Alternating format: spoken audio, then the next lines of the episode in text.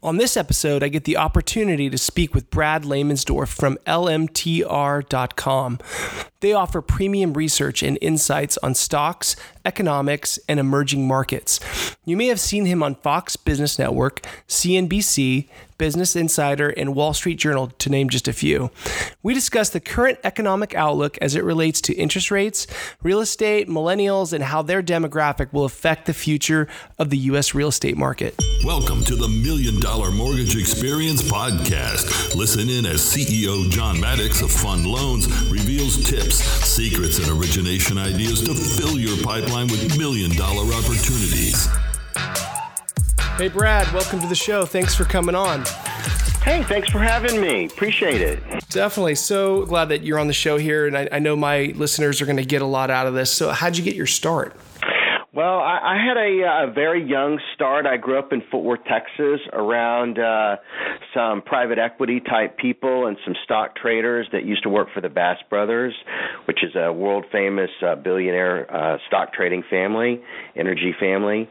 And um, it really pulled a lot of talent to Fort Worth, Texas, if you can believe it or not. And uh, during my teenage years, uh, I, I was uh, lucky enough to spend a lot of time with them. I went to go work for the the Bass Brothers uh, right after college and worked in their hedge fund oriented uh, department for about five or six years, and then I've run hedge funds ever since. So a lot of experience and um, you know in that space. So would you say you were analytical, uh, you know, from a young age, and and you could kind of see trends, or like what what really gave you the desire to get into that? Was it financially? Like obviously, you, know, you you can make great money in your field, but it, what kind of drove you to to start doing that? That's uh, that's really funny. I, I actually have never been asked that. Um, I'm uh, I'm highly dyslexic, so uh, when I was young, I I hated reading, but I I, I was. In the gifted math programs. So math was always something that I really loved to do. It wasn't something that I had to do. And okay. uh, the stock market, uh, once I figured out what was going on at a very young teen, a very young teenage year, I think it was 12 or 13, I was starting to trade stocks. So I became very interested in it very quickly. Wow. Well, you think of, you know, kids these days, they have the phones at, you know, age 13, age 12, sometimes even younger. And I mean, uh, could you imagine having an iPhone or a Samsung when you were that age? Like, imagine like all the research you could have done at your. Hey, a really quick fun, I'll tell you a really funny story. So, when I was trading my personal account when I was in high school, you know, things were very volatile, and uh, I would need to go during the middle of the day to the payphone to go check on things, and I would constantly be getting in trouble, uh, asking to leave the class all the time to go to the bathroom, and you know how why were you gone so long? What were you doing? And you know, so anyway, it was pretty funny. While other kids were going doing bad things like having a smoke break in the bathroom, you were off checking your stocks. That's awesome. That's that's cool. So so safe to say you've been doing this a while. That's correct. Okay, well, cool. Uh, so, you know, as, as, as our listeners know, I mean, they're here listening to our you know million dollar mortgage experience and um, looking for ways to get you know in, in, with people like you. And is there anything that you could just throw out a, a quick tip on on something that I think you know giving adding value is a huge thing. But is there something that you've seen uh, you know kind of along your path that that could that you could share? Yeah, yeah. I mean, there, there's a few things just kind of on a macro level. You know, I always believe in life, like if you can find processes that work that help you through even little things that occur, um, it's really, uh, you know, it, it adds consistency throughout the decades, right? And uh, one of the things that I I I'm, i see that people do is that they um, everyone is dealing in mortgages uh, these days. You know, they have a house. Maybe some of the millennials uh, aren't quite um, uh, stepping up as fast as they had in the past, but uh, you know, home home uh, ownership is way up in the United States and uh, but they don't really but they they they buy when things are ne- are needed and not necessarily when interest may interest rates may be at a very interesting time for them to react. Meaning, using some of that contrarian type philosophy within side of the interest rate uh, market. For instance, we just had a very, very big panic uh, up in the interest rate market. We know that the United States government is starting to adjust interest rates, but do you know that that almost 70 to 80 percent of everyone at this point in time thinks rates are going higher. So think about right. that a second. Right now, after the fact, everyone th- but this summer the, the the numbers were very low. Nobody was really saying uh, as far as the pools of people that were polled, they weren't really expecting that type of move up.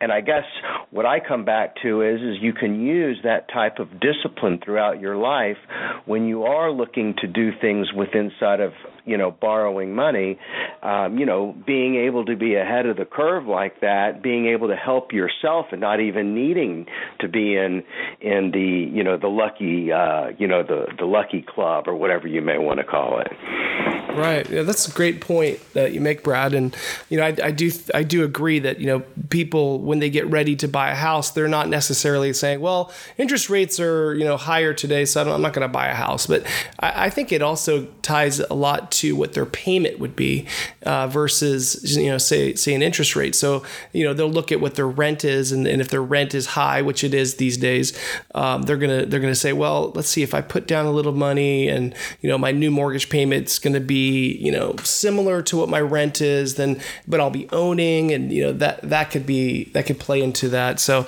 um, you know one of the things that you do well you know you go on on the news and often to talk about uh, stock market and you know economic and financial um, you know ec- your expertise. Uh, one of the thing I, one of the things I think would be helpful and interesting to our listeners is to talk about the millennials and how um, you know right now there there's a lot of weakness I would say in the mortgage sector. There's layoffs. There's mortgage companies that you know are are you know the refi boom is gone. It's over uh, as of today. So um, people are looking for purchases out there. There's mortgage companies that are cutting back, but in the in the margins are compressed.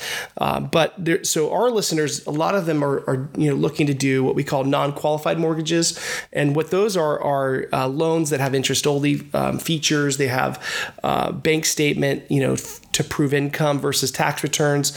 Um, you know, what are your thoughts as far as the the overall future of housing and the uh, you know as we look at a history chart of you know housing, you know, someone could say if they looked, you know, a child would look at look at it and say, oh, that always goes up, but you know, we know there's dips, and you know, kind of what's your sentiment right now um, on the housing? Do you think we're going to get have a dip right now? Do you think what do you see in the next five years? Right, sure. Um, so the the um, the good news, um, the the long term trends are very favorable, and and the reason I say that um, it, it, it blows me away. Twelve years ago, I was researching all the emerging markets as they were, uh, you know, uh, um, you know, emerging out of these long term, um, you know, consolidation periods, and uh, I was looking at the United States population, and it was right around 275, 280 million. And mm-hmm. I know that this year it's up to 330 million. So that's in 12 years, you've uh, created 50 million new populous people with inside of the United States. So I mean, you start doing the math over 20, 30 years, and it's a very, very powerful trend.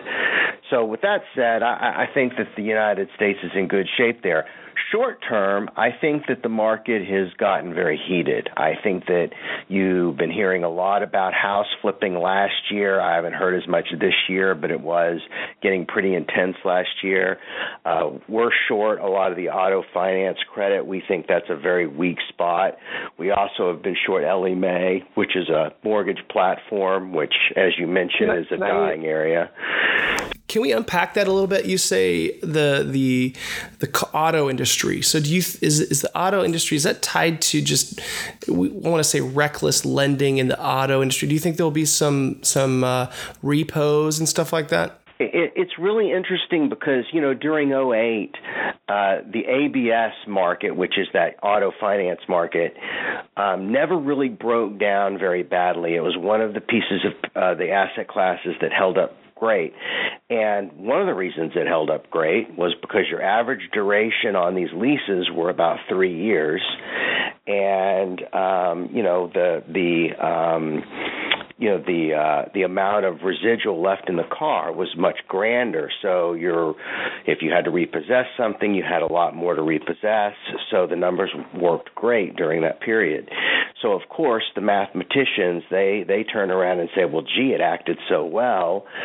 You know, let's do more in that area and let's get more aggressive in that area. So as you know now, you can get leases for seven years long, and by then the residuals are down to zero and uh, uh, you know, we already are starting to. There's been record amount of, of deep, uh, deep and subprime type um, leases created. There's a record amount of leases coming off of lease as far as supply coming onto the market.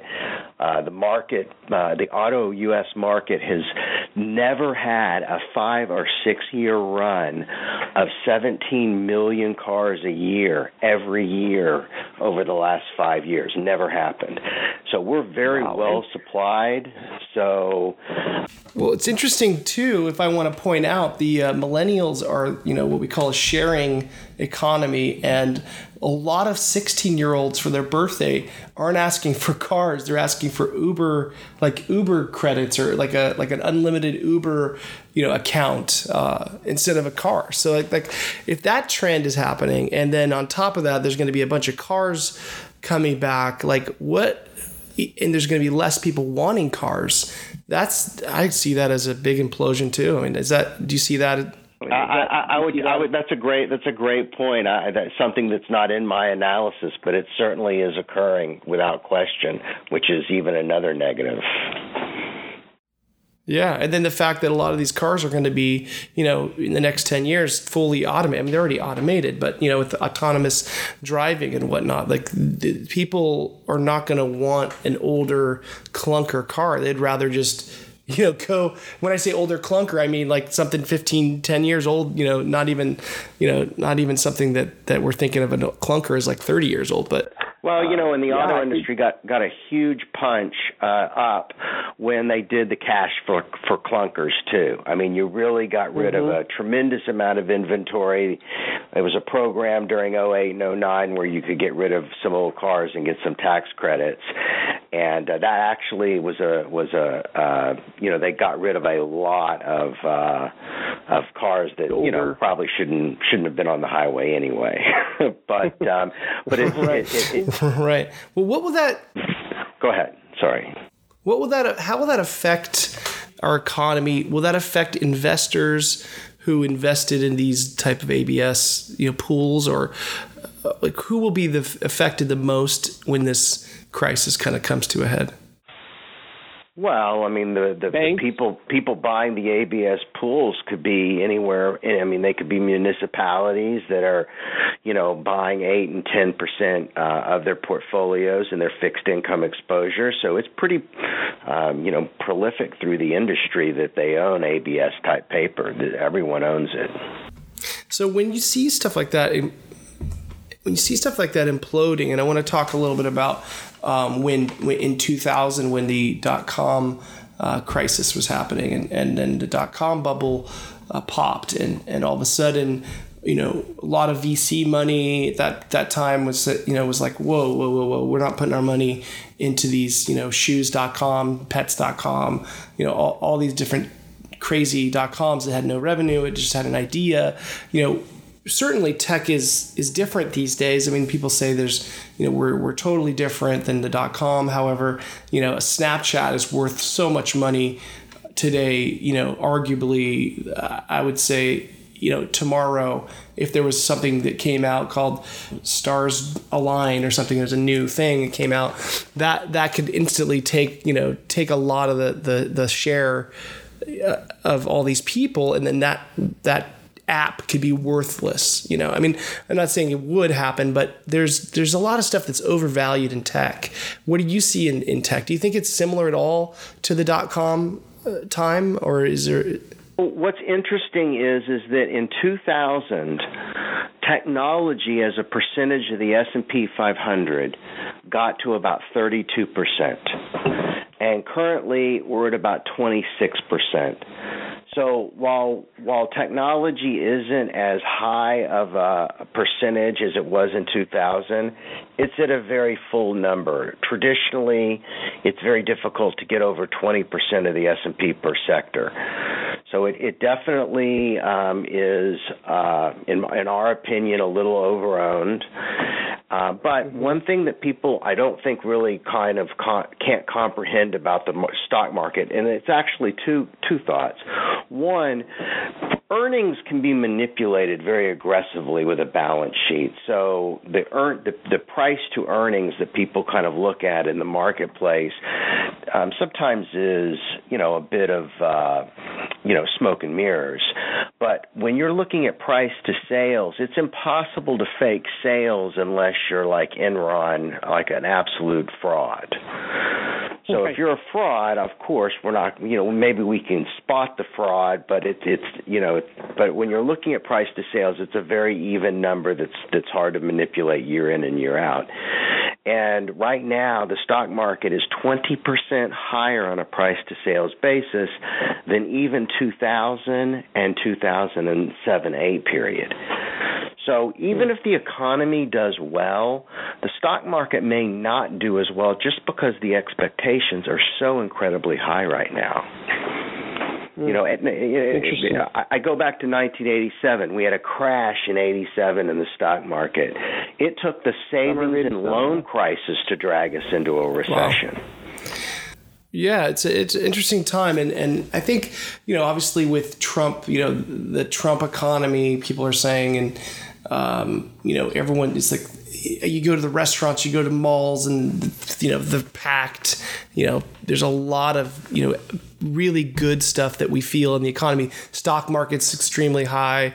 Uh, you know, everyone's portfolios are doing well, um, and you know, and so kind of I've been telling in my mind, you know, when I see all these new products come out, because I uh, my finger is on the pulse of the mortgage product sector. So I see, and it really reminds me of the year 2000. So back in 2000 if we can remember back that far, there was no internet. Well, there there might have been internet, but it was very different than it is today.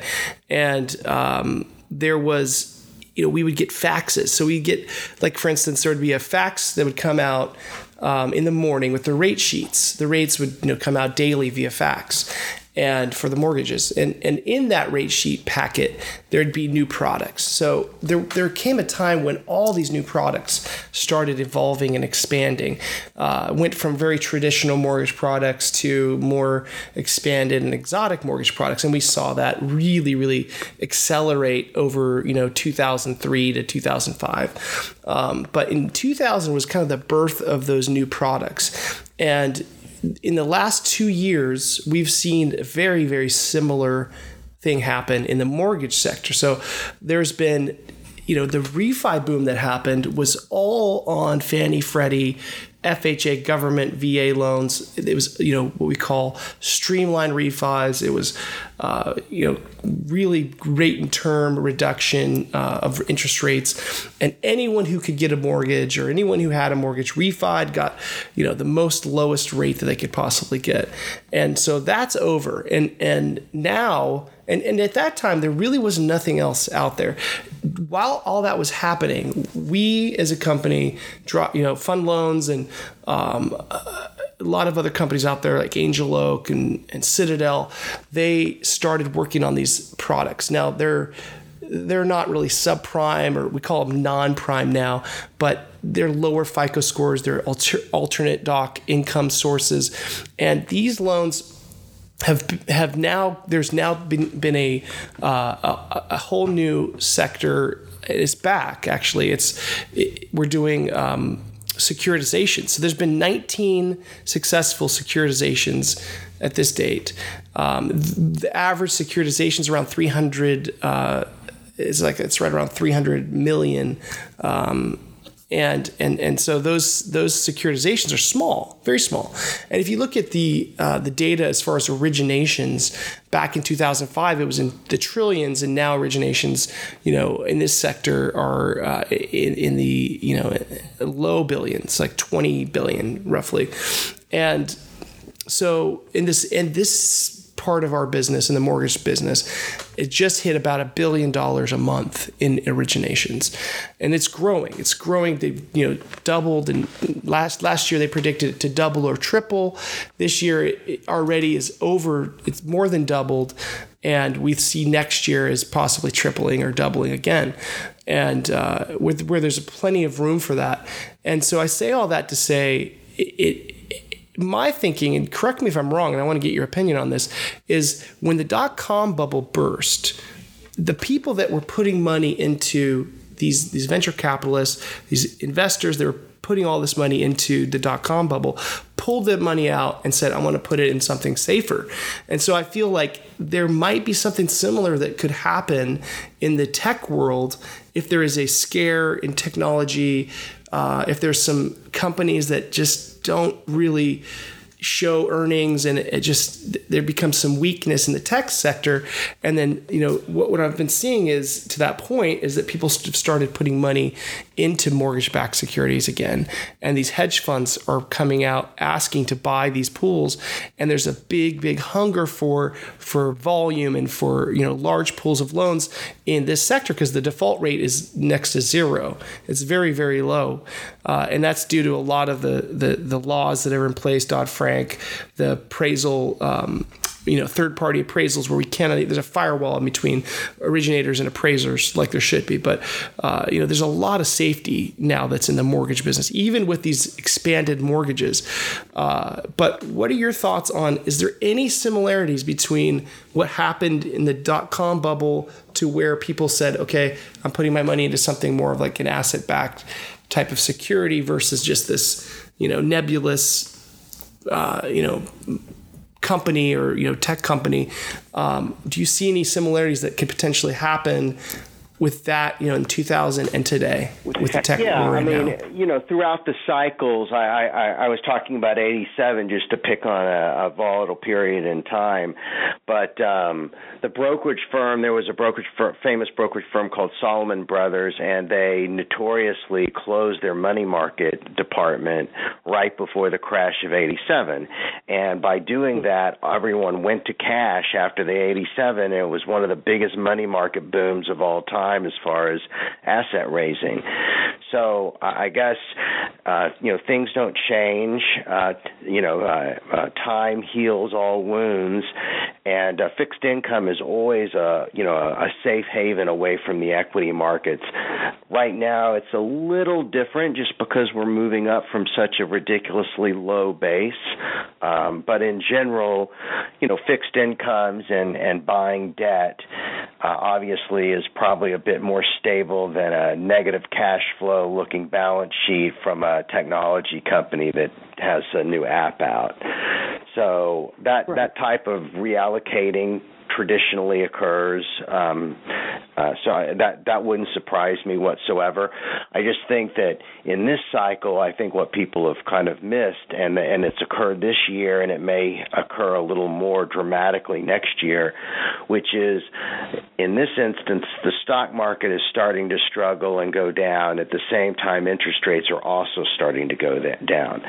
Back when uh, the reference to, to back to 2000, what happened was interest rates were going up. I mean, uh, interest rates were going down, meaning the uh, the fixed the uh, assets were going up just because interest rates were moving lower, and the stock mm-hmm. market was moving lower. So if you had a 60-40 portfolio, meaning 60% stock and 40% bonds, your bonds appreciated some, your stock depreciated some, so you kind of had a hedge. In this instance, interest rates are going up at the same time stock markets are going down, so you're losing on bonds and stocks. So the positioning in this cycle seems to me to be a, a little bit different and similar to me in the real estate market too. I mean, you've got commercial property trading at five caps all over the place. the risk-free rate of return now for Treasuries is 320. So I I would think cap rates will start going up quite a bit. I don't see how they can hold that lower lower rate. Definitely, definitely. Yeah. So um, with with that said, um, you know, interest rates are going up. You know, we had a hike just recently, uh, and and with you know with with interest rates going up, you know, I would imagine. Uh, that's finally giving some some savers, right? You know, not a whole lot, but some some uh, additional interest on their on their money markets and whatnot. Um, what CDs too, right? Yeah, CDs and, and, and that's that's creating I think with those type of bonds and, and with with uh, with mortgage bonds, you know, are, are on these securitizations, the the average coupon is north of six percent, so you, you know might even be seven percent. Um, so and with very low default rates, and it's in the, it's in the you know zero point you know point zero zero you know you might need to look it up, but it, I know it is very very low, and and there's a lot of low LTV l- loans in this in this sector. So, um, I, I, mean, it, it's a different world. So, from an institutional point of view, not even realizing they had moved up that that amount, think about this a second, and for the viewers, when you buy the S&P 500 right now at its current levels, you're getting a 1.8% dividend yield, and you're getting an earnings yield of about six percent. So you're getting an unguaranteed return of about 7% a year versus a mm-hmm. guaranteed return in say the in your mortgage area of 7% a year. To me, that's not a, that's that's a no-brainer. I mean, you know, right. money in the yeah. bank, it's right there. So uh, that that that that really is very revealing and I think that's why it's growing, and I think that it will continue to grow, especially with millennials uh, who have put off the home buying uh, experience. Right, they're they're waiting longer, uh, but you know, as rents continue to go up, you know, there's going to come a, a, time when, uh, you know, I remember it happening. You know, maybe it was in the 2000s when when rents were more you know than than your mortgage you could it was actually cheaper to buy a house and and you know as far as cash flow would go um, you know, and and the products that exist now, you know, there's no stated income, you know, for owner occupied. There's some stated income for investment, but that's you know completely different. Um, and there's there's uh, uh, the appraisals you know are always coming they're coming in low quite a bit just because you know the appraisers don't have a, a real incentive to bring them in in in even you know, I mean, they have incentive to bring them in at value, but they don't have any incentive to bring it above value, uh, and they could get in trouble for that. So there's no real, you know, manipulation with appraisals. Um, you know, and so that's a, that's the, a different. Uh, we're in a different time now with with the mortgage side.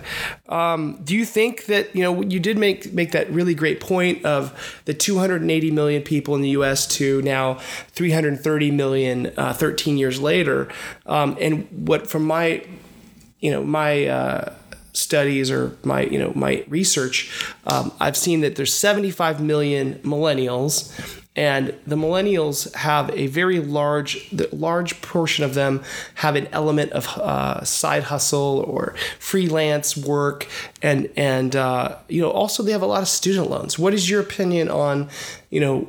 Will they enter the mortgage market? Will they enter into the housing market? Or do you see them still being renters? Do you see them potentially, you know, doing these we work, we share kind of sharing kind of things? Like, do you think there'll be an impact in, in housing because of the, the millennials starting to buy? Well, I, I do think that there's going to be a lot more shared items just because it's a powerful trend and I think people are there. But I think also that um, you know science has lent a very uh, lu- you know a nice luxury to people. Um, I, I didn't have my first child until I was 38, and um, you know it, it it makes it a lot easier to start a family later, so people wait longer. But uh, inevitably, uh, everybody uh, wants to. Most people want to try to have a family, and um, I think when you start thinking about that math that I was mentioning to you, and you run it out another 13 years and then another 13 years, it gets pretty powerful. No matter which WeWork you work in or which sharing is going on, you're going to need a lot of sharing programs. True. Yeah. There's there, there is, and there's not. There's only so many houses. I mean, if you've looked at you know uh, the the the amount of homes for sale, right, and the, the fact that they still are moving quick off the market, um, the fact that.